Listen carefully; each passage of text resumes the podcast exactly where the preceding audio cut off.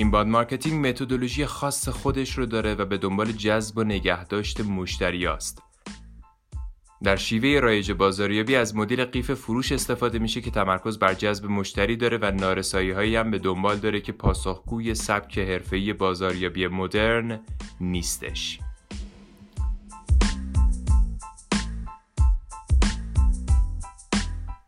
به نام خدا و با سلام علی رضا خنجری هستم و این توییتکسته که میشنوید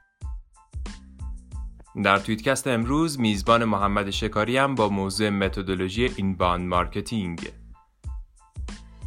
و حالا متدولوژی inbound marketing پادرمیونی کرده تا بتونه پاسخگوی نیازهایی باشه که بازاریابی مدرن بهش احتیاج داره. اما اینکه متدولوژی inbound marketing چطور پاسخگوی نیازها خواهد بود سوالیه که محمد شکاری درباره اون صحبت می‌کنه. و حالا این شما و این محمد شکاری. سلام و وقت بخیر خدمت همه دوستان. در cast های گذشته درباره inbound marketing و اهمیت اون صحبت کردیم و این جلسه می‌خوام که به متدولوژی inbound marketing بپردازم و در کنار اون بتونیم اصول inbound marketing رو هم شاید در جلسه آینده بررسی کنیم و اگر کسی بتونه اصول و متدولوژی inbound marketing رو کامل متوجه بشه حالا می‌تونه بره سراغ این که استراتژی برای این مسئله تعریف کنه. خب شاید شما هم شنیده باشید چیزی به اسم قیف فروش رو. قیف فروش یا قیف بازاریابی به انگلیسی در واقع میگن sales funnel.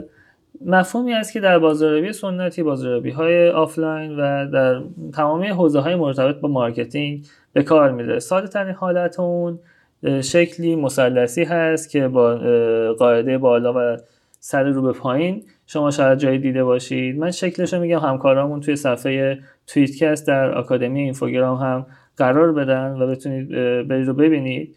در واقع ما اگر فرایند marketing رو شبیه قیف فرض کنیم که مخاطب های ناآگاه از برند و خدمات ما وارد اون قیف میشن و در مرحله اول آگاهی رو طی می‌کنن. اول باید بحث awareness شکل بگیره و مخاطب آگاه بشه که ما که هستیم چه می‌کنیم و چه خدماتی ارائه میدیم.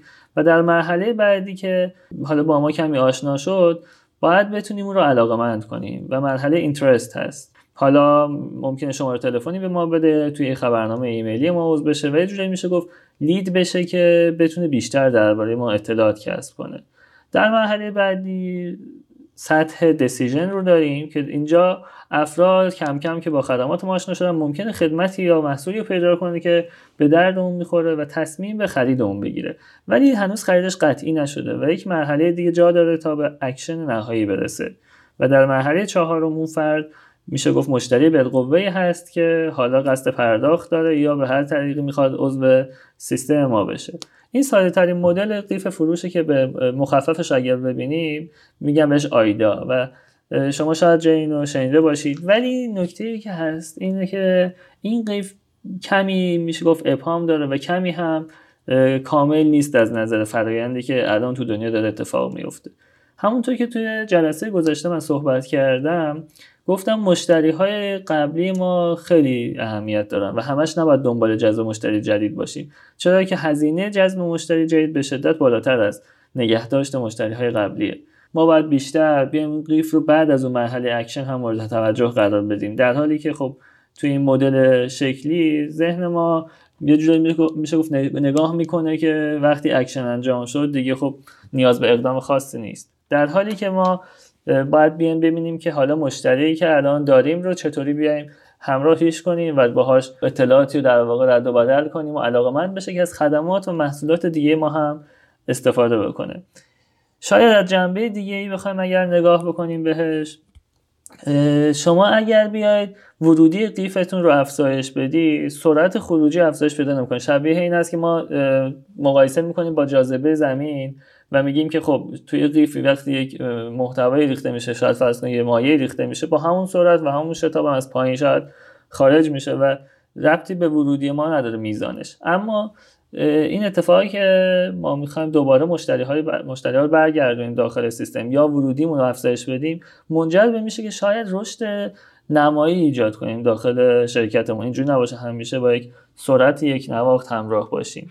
پس توی inbound marketing با به این دلایل و دلایل دیگه اومدن این قیف رو تبدیل کردن به گردونه. یه حالت چرخ مانندی که مخاطب داخل اون وارد میشه و سعی می‌کنیم اون رو تو این چرخه نگه داریم و بارها و بارها از خدمات و محصولات ما استفاده کنه. و علاوه بر که خودش این کار رو می‌کنه دوستان دیگر و همراهان خودش رو هم به ما اضافه کنه و بتونه این چرخه رو هی سرعتش رو بیشتر کنه. اگر بخوام این مراحل چرخه inbound marketing یا متدولوژی که در inbound marketing اتفاق میفته رو بگم در یک مرحله attraction اتفاق میفته در واقع مرحله attract هست. مرحله بعدی engagement و engage کردن مخاطبه و مرحله سوم delight هست.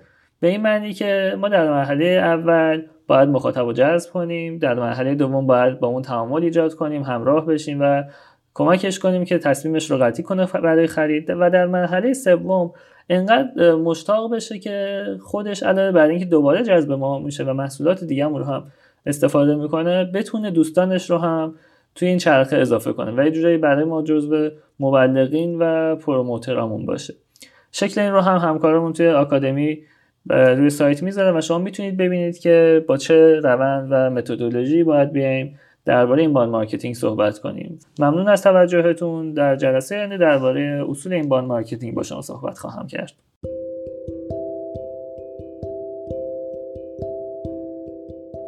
خیلی ممنون از محمد. این توییتکست برای من که خیلی شنیدنی و کارگوشا بود. نمی‌دونم برای شما هم اگر اینطور بوده ممنون میشیم که ما رو در جریان بذارید و اگه فکر می‌کنید دیگرانی هستند که این توییتکست می‌تونه گره از کارشون باز کنه ممنون میشیم. به این دوستان هم معرفی کنیم من علیرضا خنجری بودم و این توییتکست بود که شنیدید. خدا نگهدار.